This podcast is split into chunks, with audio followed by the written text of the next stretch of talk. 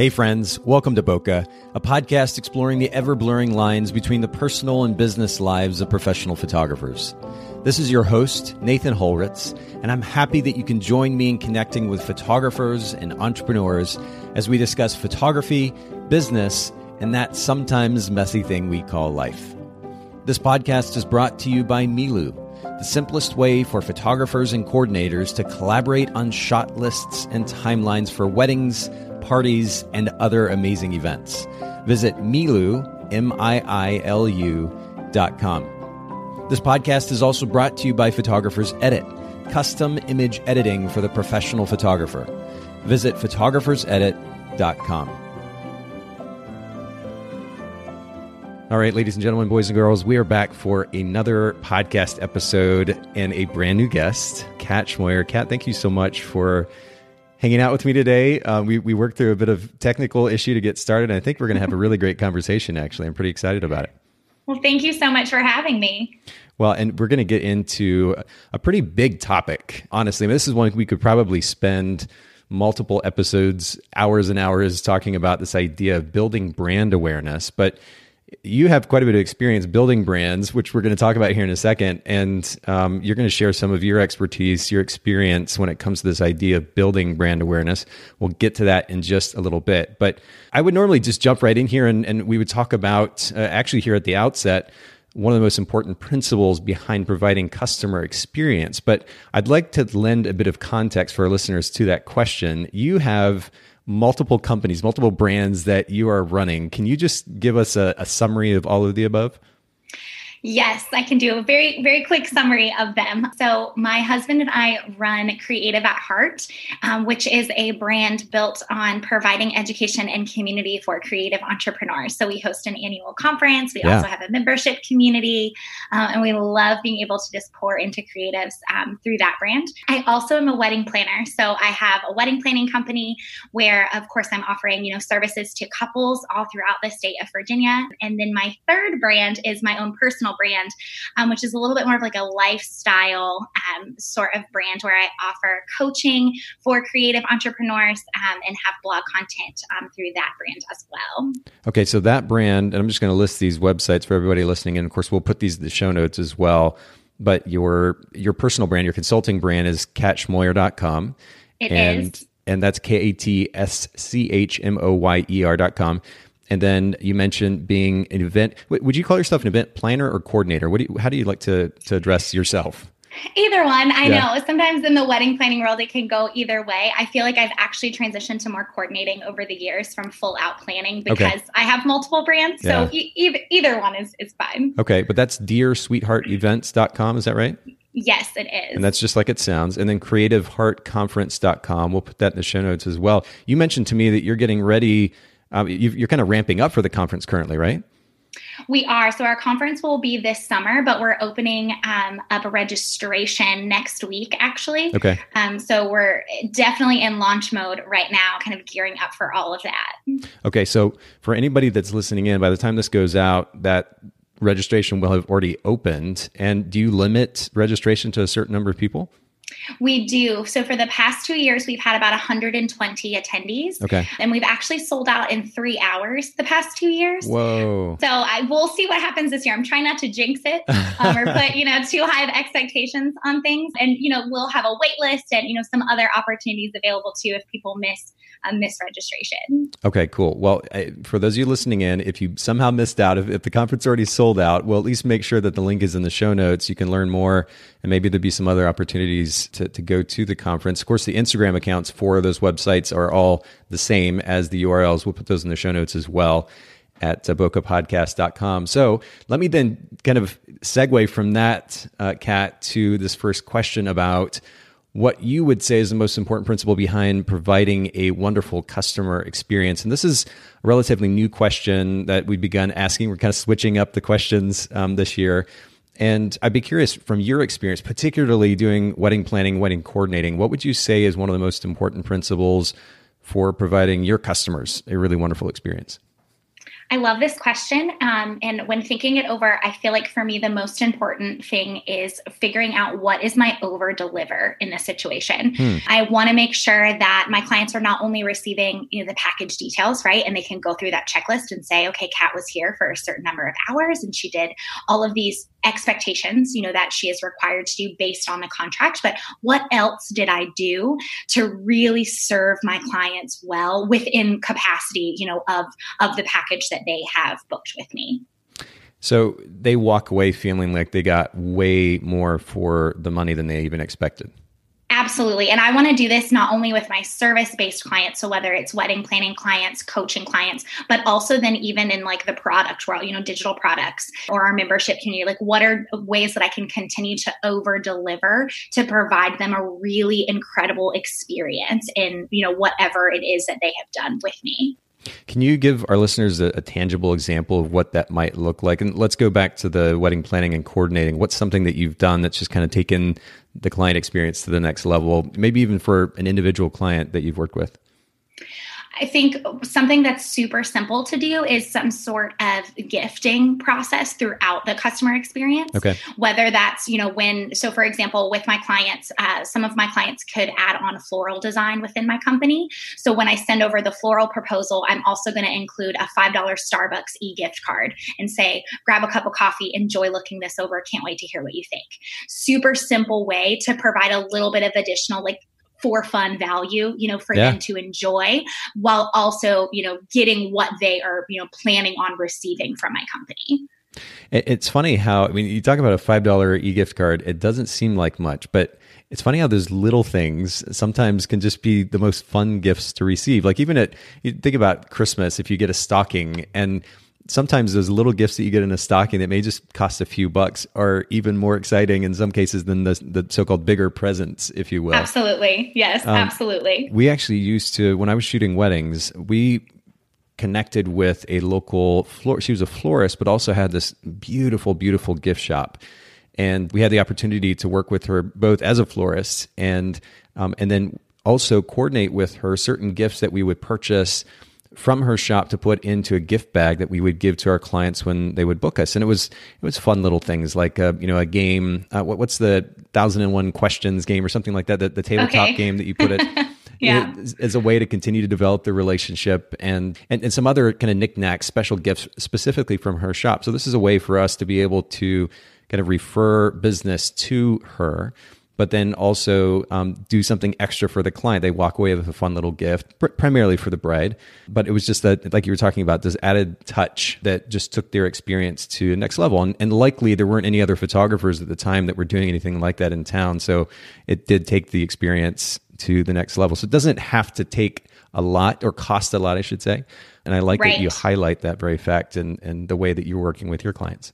Yeah, we start. I started doing that for them probably about over two years ago now. And again, like you said, it it's something that sometimes we think over deliver means well, I have to overextend myself. I have to do all of these additional things, and we just don't have the time to do it. Yeah. But really, it can be very small things throughout the entire client process um, that really mean the most to them. And those are the things that they'll probably remember more than whatever it is that you know was written out in the contract that you were supposed to do for them. Yeah exactly. Yeah taking a step beyond the contract not being too uptight about the whole thing. And and i mean if i just i literally wrote down the words here on my ipad over deliver and if I look at that and I think about whatever my business model is, how I can just take even a small step beyond what I am promoting, um, it's not difficult to come up with some really fun ideas. So I, I, think this is a great reminder for all of our listeners, and I appreciate you sharing that. Let me jump to the next one. And this is a question, one of my favorite questions here at the podcast that we're going to continue to ask and highlight. But what is your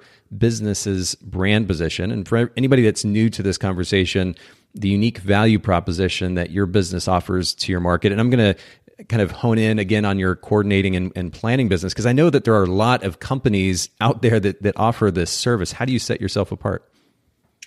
One of the things that we do really well is we actually work great with type A brides. Um, we work well with brides who understand their plan um, and really just need like a best friend to come alongside them and help make that plan happen. I know there are wedding planners out there that do a phenomenal job of working with someone who's like, I have no idea where to start, you know, yeah. take it from here.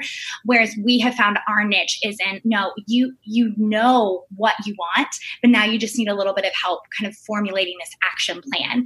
Um, so I feel like our um, our brand's position, our like unique value proposition yeah. that we can give to our clients is saying like hey we get it like you are excited to plan your wedding we just want to help you we don't need to necessarily do all of the things for you but let us do some of these things that an expert should do so that you can enjoy being the bride Okay, this is seriously one of my favorite brand positions I've heard to date here on the podcast for multiple reasons. One, it automatically tar- sets your so-called target client uh, up on a pedestal, right? You know exactly who it is that you're reaching toward, you're trying to reach out to to book as a client.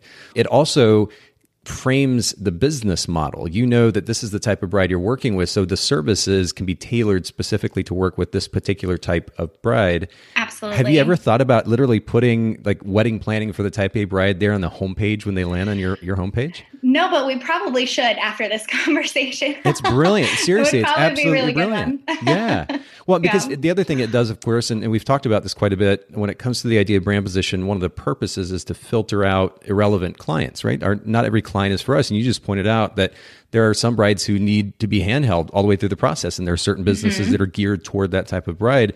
That's not the kind of client that you want to work with. And so by putting that up there, I mean, I, I can just picture it right here because I'm actually on the homepage of your uh, your website for everybody listening in. You can go to dearsweetheartevents.com. But I could just see that in bold text right there on the and and I would immediately be drawn in because I've never heard of anything like that before, but it totally makes sense.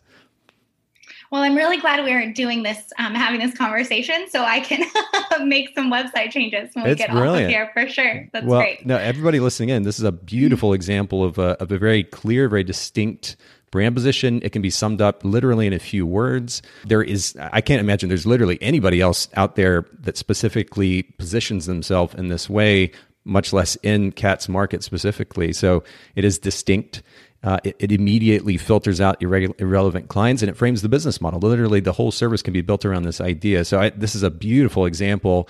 Everybody listening in, I hope you're taking notes because this is uh, seriously, it's one of my favorites to date. Let me keep I'm going so though. Glad. Um, as a business owner, time is uh, a difficult thing to come by at times. You, you talked before we started recording about how busy you are right now. How do you have a little bit of time for yourself or the important people in your life amidst running all of these brands? How do you create that time for yourself? Is there a particular tip or technique that you can recommend? I'm a huge fan of themed days, so like batching content or batching workload yes. throughout the week based on whatever that specific day is. So, theme days are huge for me, whether that's one day of the week where it's interviews and appointments and coaching clients, you know, like kind of those face to face conversations.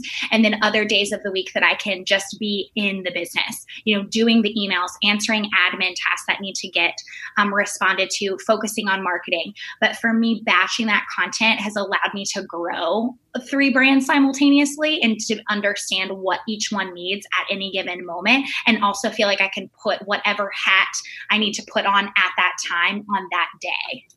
Yeah, there's jumping around, and I've been I've, I've, found this as I'm beginning to hone in on how I work, not necessarily in batching, but chunking my day, I guess, with a focus for particular segments of my day. It, it really helps minimize the kind of chaos that can happen mentally and externally for that matter when we're multitasking, where we're literally jumping from one thing to the next every 30 seconds or 60 seconds or five minutes. Um, right. It, that lack of focus means we're not nearly as productive. The creativity level may not be as high and it can really cause stress as well again mentally as well as potentially to the to the business. But how does this what does this look like? Can you be a little bit more specific? Are you chunking or blocking off like hour time segments or a couple hours or 3 3 hours or whole days or how does that look So I have a theme day for every day of the week, literally Monday through Friday. And I use system wise, I use Trello. Okay. So I literally just have a list. Um, I have like my cat board that is sort of my brain dump, like parking lot board, where I have a list for Monday, Tuesday, Wednesday, Thursday, Friday and I know the theme for each day of the week. Okay. Again, whether that's Thursdays are heavy on appointment days. So I know I'm not going to be able to get any marketing content done, any probably even that many emails done on Thursdays because it's just a back to back appointment day. But just like you said, my brain is in that space. I'm not having to jump around and do seven different things at one time. I yeah. can focus on those appointments, on those clients, what I need to do. Whereas Tuesdays, for example, is my marketing day. Tuesdays are the day I don't shower. I don't put on real clothes. I'm not, I'm not, I don't have to, you know, no one has to see my face yeah. and I can just get content done that okay. needs to get done in the business. I love being able to do it by literally the specific day, like a theme day, wow. because I feel like I end the day feeling very accomplished. I'm definitely an Enneagram 3, so I want to see results quickly. I want to be able to check off those to dos. And mm-hmm. I found that by having it by each day, I'm able to really check those things off and end the day feeling like I got somewhere, which I wasn't feeling like I was doing before I started implementing this system. And you think just giving a whole day's worth of time and focus to one kind of category of tasks means that you are more productive in the end? It does. For me, it does. Okay. Yes. Can, if you don't mind, though, you mentioned Tuesday was marketing, Thursday was more for appointments. Do you men, do you mind mentioning what Monday, Wednesday, and Friday look like? Because I, I want to give. I know some of our listeners this would be a relatively new concept, or at least not something they've experimented with before. Maybe they can get kind of a framework from this. Absolutely. Mondays is a catch all day. It's the first day of the week. So usually, you know, emails are potentially a little bit busier. Um, I like to just use Mondays to get ready for the week. So it can be kind of a wide variety of tasks that need to get done. Okay. Tuesdays, like I said, the marketing day. So I'm writing content. I'm, you know, batching that Instagram content, working on blog content, email marketing, anything that's marketing related in the business. Wednesdays are my project management day. I'm a huge fan of quarterly planning. Um, and I, I, feel like it's how we've been able to grow the three brands um, as they've needed to grow yeah. because we've had specific goals for each one in mind. So Wednesdays are the day that I can really work on the business. I don't, I'm not focusing on client projects. I'm not working on tasks related to a bride or a coaching client unless, of course, you know, the venue's on fire or something crazy happens where, you know, there are expectations to every rule. But Wednesdays are my day where I really just want to get in the weeds of my business, focus on the projects that we're working on. Then Thursdays are my appointment days. Yeah. And then Fridays are client um, facing appointment days. So, or excuse me, client project days. So wrapping up the week, finishing up any to dos, and then also working on additional client projects that needed to get done and get out to those people. Wow. Okay. This is really interesting. I, I can imagine again that we could spend at least a whole different episode, whole additional episode talking even more detail about what all that looks like. I find it interesting. I mean, first of all, it seems as though you're running your, your brands like a CEO versus somebody that's being kind of run by their business or being an employee of their, their, business. Uh, because the idea that you would spend a whole day, at least three days of the week anyway, on a very specific category of tasks or activities would probably seem like a luxury to a lot of the photographers listening in. They're not used to functioning that way. It's it's a react to this thing coming in and then this notification right. and then right. oh shoot, I got to go do this and then I got to send these images and I got to and it's just kind of all over the place and it feels chaotic. And I know I've personally experienced that. Was there a time at which you just realized you needed to shift the way that you were working and you you moved more in this direction of being a CEO? It was probably honestly about 2 years ago when I started implementing this like strategy, this productivity strategy. Okay. I felt like I was spinning my wheels and ending the day thinking, what did I actually do? You know? yep. Like and I hate that feeling. Like yes. I hate that feeling. And it still happens. It's not it's not to say that this system is perfect and every week, you oh, know, sure. it ends so well. Um, there's still weeks where it feels that way. But by having this be the rule and there just being those expectation weeks that pop in, you know, that aren't necessarily like that, but for the most part, this is the rule. I found that I was able to see growth and I was able to see the potential come true. And I think putting on your CEO hat ties perfectly in with building brand awareness because we have to be able to do that. We have to be able to take a step back and know that, you know what, our clients can wait 24 hours before they get an email response. It's okay. Yeah. We don't have to react, just like you said. We don't just need to be like putting out fires all the time and responding to everything right away. We can still over deliver, we can still serve them, but we can also have this time spread out. Um, so whether you're a one person show or you have a team of people, you can still create a system like this that works for your business and serves your clients well. Yeah, and when you actually take the time to think through that, you know, I, this would be a great time of year actually for anybody listening in to just, you know what, take a day or take a couple of days and think through. I mean, you could literally make a list for those of you listening in of all the things that you do on a day to day basis as a photographer or a business owner and then begin to categorize those activities first of all, I, like to suggest proactive versus reactive. So the proactive tasks are those things that are going to actually move your business forward. That in some cases may require your involvement, or at least is having you involved is going to be important.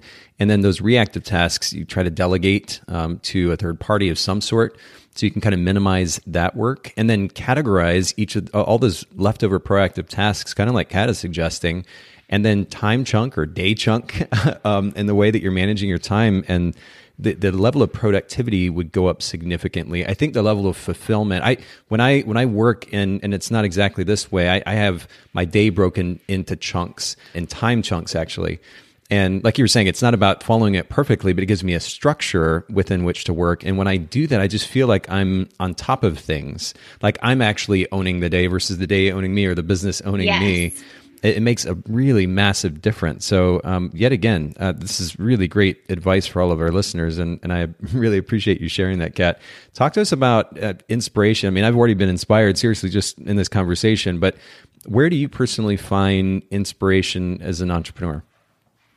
This is a hard question for me. I feel like my answer is maybe not as conventional, but I I feel like I find the most inspiration when I actually take a step back from my business. Okay. Even though I'm like preaching that to myself as I say that because I, I don't do that enough. I think that's like the curse of being an entrepreneur. Like we all love what we do so we do a lot of it you know we're constantly working we're constantly trying to to grow our businesses to better our life and our families but i get the biggest ideas for my business or i get just uh, excited about my business again when I take a step back yeah. and and and just have that like refresh time um, to look at it from the outside looking in.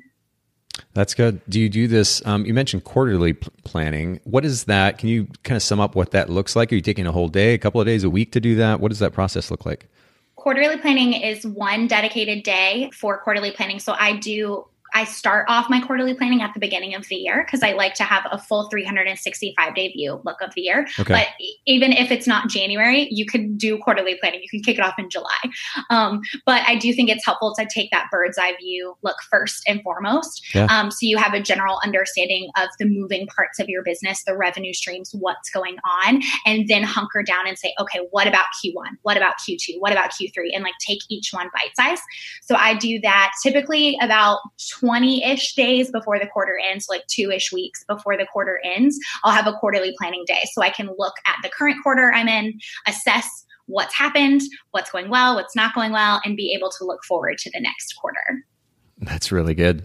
And do you think that's applicable? That concept is applicable to a wedding or portrait photographer? Can they look at it in a similar way, or do you suggest oh, something absolutely. different? Absolutely. Okay. No, I absolutely think so. It doesn't matter if you have one revenue stream in one business. You know, you can still be able to assess how is this going? How is my bookings right now? What can I do differently? What should I not do differently? You know, you can ask yourself some of those questions so that you you are able to move forward just with a clearer understanding. Okay, this is really good. Talk to me about we were talking about inspiration. Do you are you a reader? Do you enjoy books? Is there a particular book, self-help book, business book, maybe even a podcast that's been really helpful for you? I do. So I'm actually currently reading Deep Work by Cal Newport. Yes. Which it ties in with my, you know, again, I'm kind of a little bit of a nerd with my theme days, my productivity, and all of that. And I had some friends recommend his book to me. Um, so I'm just now getting into it. I love his other book, one of his others, Digital Minimalism. And I'm really excited about what I'm reading in Deep Work right now. Okay, we're going to put this in the show notes. I know Rich Smith, who occasionally is on the show helping us host Workflow Wednesday, has mentioned this book to me and just kind of raved about it. I haven't had the opportunity to read it yet, but we're definitely going to put that in the show notes. For everybody who's listening in, we do put the show notes there at bokehpodcast.com, as I mentioned earlier. They also go in the show notes on your podcast app. You can look at them there. And Haley, who produces the show, has actually put together a really cool resource called the Bokeh Bookshelf that highlights That's awesome. the favorite books from our guests um, here on the show. So for everybody listening in, if you go to bokehbookshelf.com, you can see that resource there and see some of the other books that our guests have mentioned. But we'll definitely put this book in the show notes. And uh, I'm gonna have to I'm gonna have to grab a copy of that at some point too. That sounds really great. Well, let, us get on to brand awareness then. And, and again, this is a loaded topic. We could probably spend multiple episodes on, but let's I, I, want to at least get your perspective on a kind of a bigger picture level uh, a more philosophical level if we can about this topic. I mean creative heart if we just take the creative at heart brand I, I was on your instagram account yesterday and there's 40 plus thousand followers there and i'm sure probably a compromise on facebook um, this is a brand that has a significant amount of awareness, and that hasn't happened by accident. Before you've gotten to this point where you at least have a, a feel for how to develop this type of brand awareness, was there a particular mistake that you made that you, you would like to share with our listeners? Maybe they can learn from uh, the process that you went through? I've made so many mistakes. So actually picking one is probably the hardest thing to do when answering this question. I would say uh, a mistake that I feel like is very relatable that some of y'all may feel like you are making or have made in your business, maybe trying to like combat right now, is spreading myself too thin when it came to building the brand. Hmm. Trying to do way too many things to build it instead of putting on my blinders and saying, what do we want to do? What are we good at doing? What are our strengths? Like, let's focus on those. That would definitely be a, big mistake that I have made in the past um, and still sometimes have to tell myself. My friend Megan calls it disco ball syndrome where you're like, oh, I need to do all the things to grow all the, you know, like you're like constantly distracted. Yeah. And it's so easy to do. There's so many things that we could do to grow our brand, so many great opportunities out there. So I think it's the mistakes I've made is not understanding what do we need to do, not what should I do. And uh, maybe you're going to speak on uh, or comment on this here in just a little bit, but I'm curious, just as kind of the antithesis to that idea of trying to do too much or not being focused enough, not understanding what's most important right now. Was there a turning point at which you realized you needed to make the shift in that direction? And what was that aha moment? What did that look like? The aha moment for me was hitting burnout um, okay. very just deeply um, not only from you know having multiple brands so doing too many things for all of them but specifically with the creative at heart brand just again trying to be too many things for too many people um, and realizing that you know what i just need to to do what i I need to do. You know, I, I yes, there's great resources out there, and there's going to be people that tell you try this, try that, do this. But what am I feeling led to do? You know, to the heart of it. You know, what why did you start this business in the first place? Ask yourself that. You know what are you feeling led to do? And then what are the strengths? Like what are you enjoying doing? And and what is actually working? You can look at the numbers and see okay this is working well in the business. We should lean into this more versus trying to add something else to the plate that could potentially take away from what's already working well yeah, you know, we've I've mentioned this countless times down the podcast, but it, it's such a good reminder, and for that matter, actually an encouragement for me, even as as a business owner, photographers. That it has been a wonderful lesson for me, and first of all, learning the significance of data, and then using that data, and it really, it, in some ways, it's actually comforting that at the end of the day you can actually set your your feelings aside. I'm a i'm technically or at least i recently took a short test. Apparently i'm an enneagram 3 as well. So i under, i can i can feel your pain Kat. But simultaneously i'm a pretty emotional guy too. So i know that my feelings can play a significant role in some cases in a detrimental way in my mm-hmm. decision making process. I can set those feelings aside and just go black and white go look at the data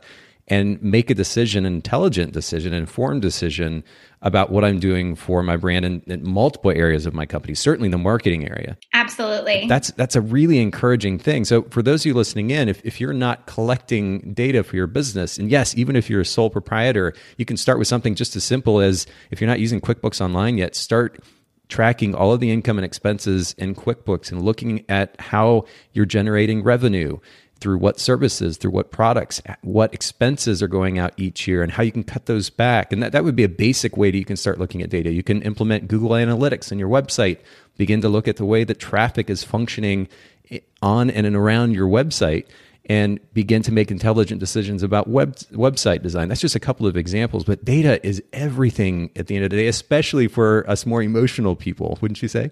Absolutely. Yes. I wholeheartedly agree. I also, and maybe that's because we do relate on the emotional side of things.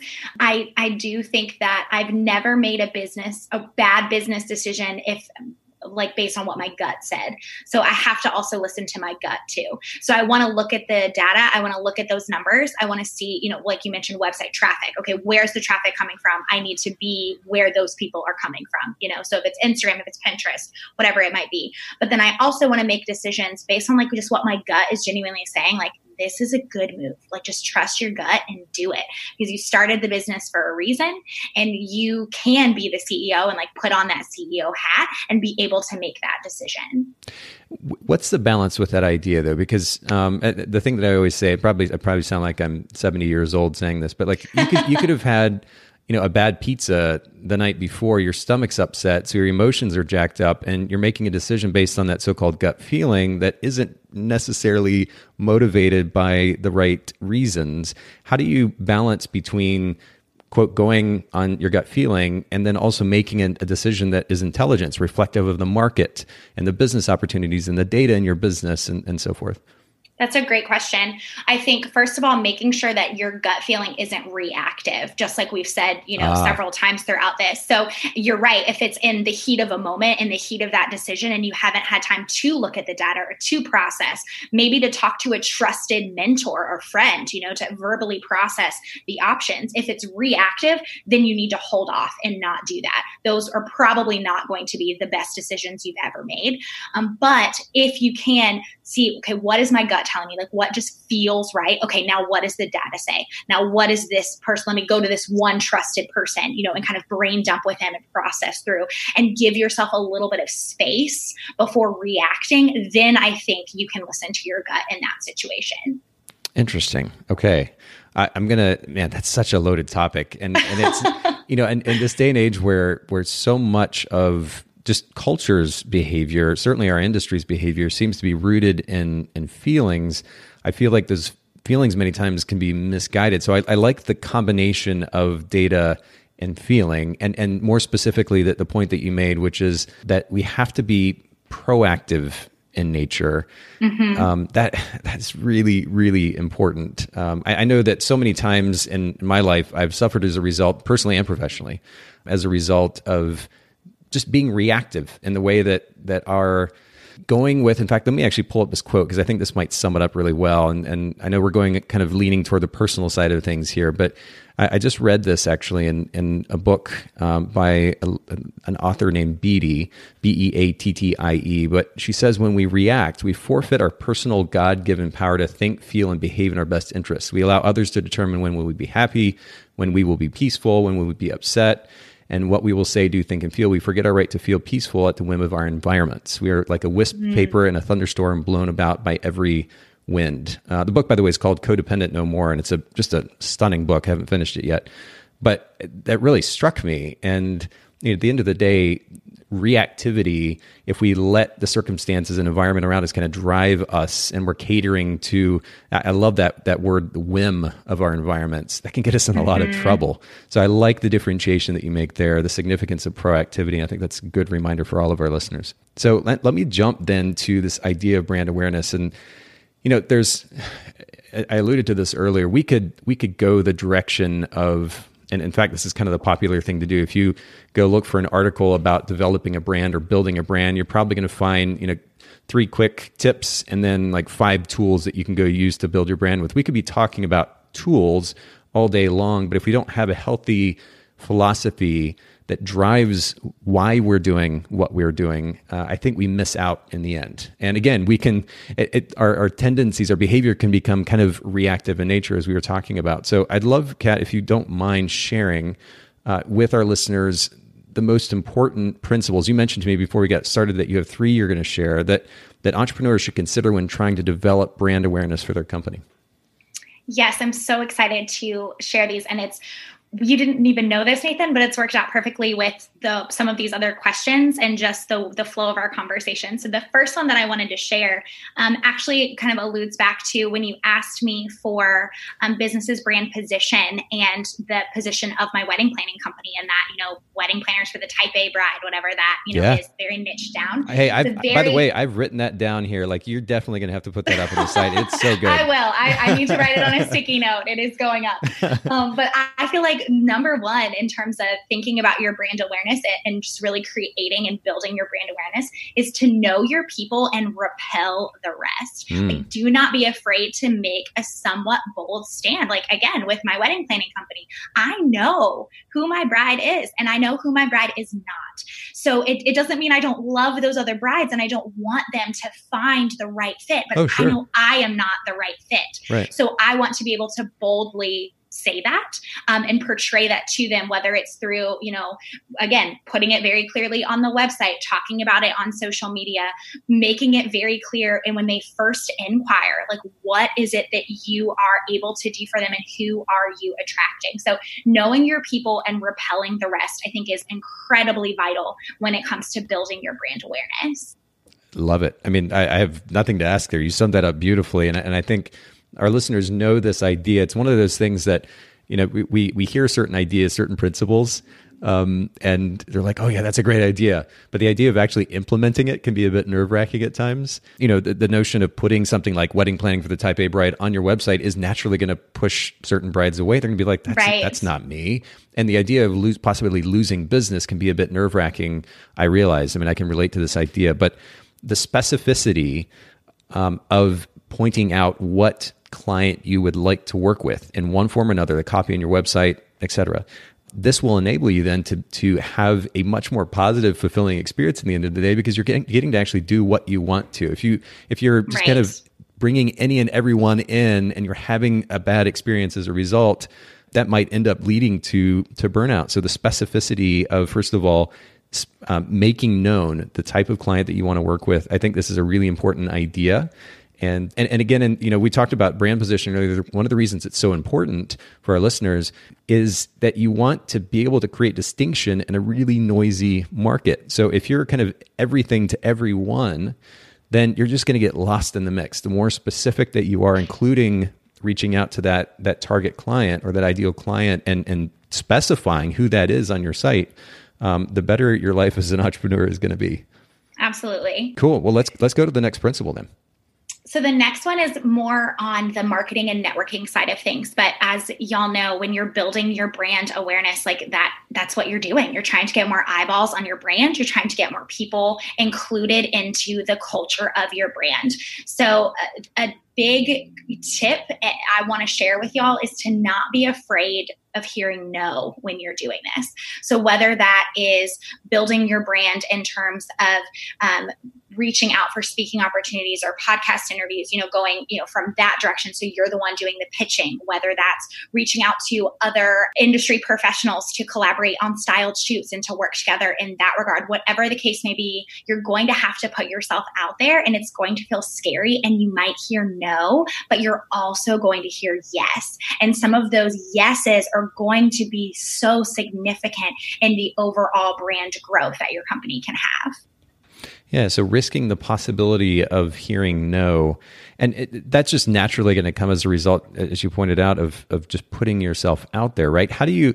And maybe this is an, an obvious question, but I'd, I'd, love to hear your take on it, Kat. Actually, you, from your experience, how have you overcome that hit on? I mean, at the end of the day, it's a hit on our ego, right? Like we feel bad right. if, if somebody says no for because we take this personally, and, and it totally makes sense.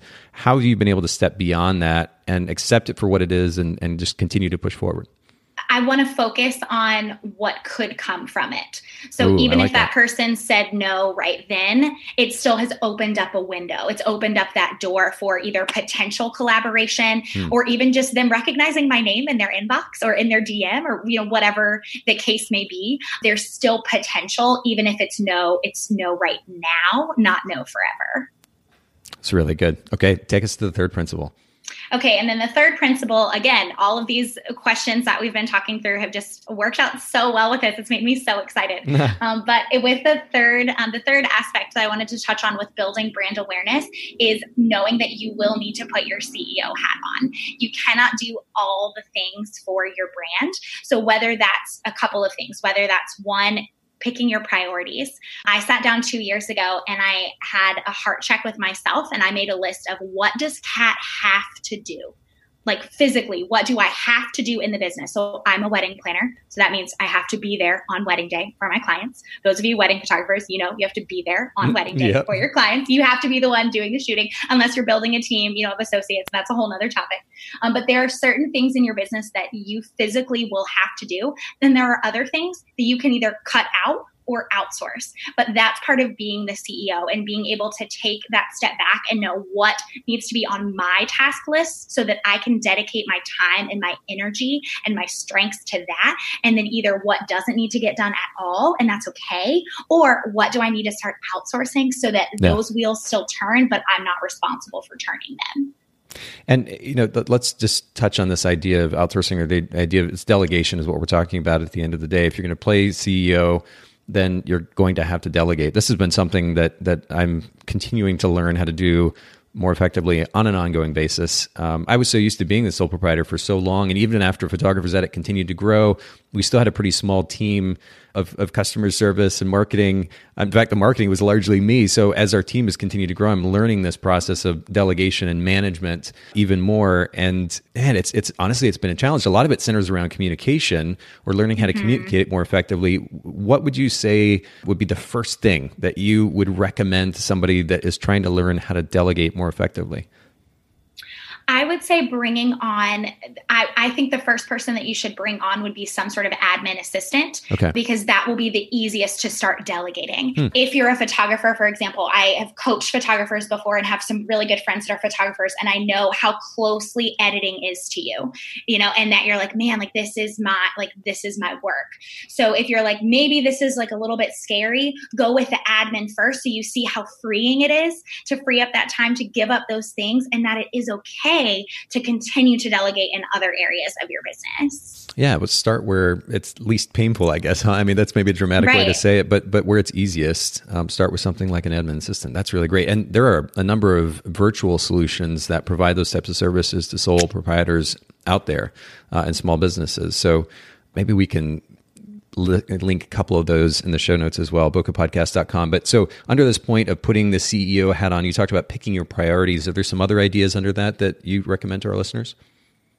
Um, picking your priorities, I would say just again what we talked about with going back to like looking at that data and knowing like what where are the revenue streams coming from? Because obviously we're running businesses not glorified hobbies. So you want to know okay well my priorities need to be where these revenue streams are coming from. So yeah. that's you know again serving those clients this digital product this course whatever it might be um, understanding those and then again not getting that disco ball syndrome where you're like oh but this idea sounds good or this sounds good or what about this? And being like no let me focus in mm-hmm. and make sure that these revenue streams, these priorities are running like a well oiled machine. They are working well. Now, can I add something else to the business plate? Or do I need to say, again, no for the time being? No doesn't have to mean forever. It can just mean not right now.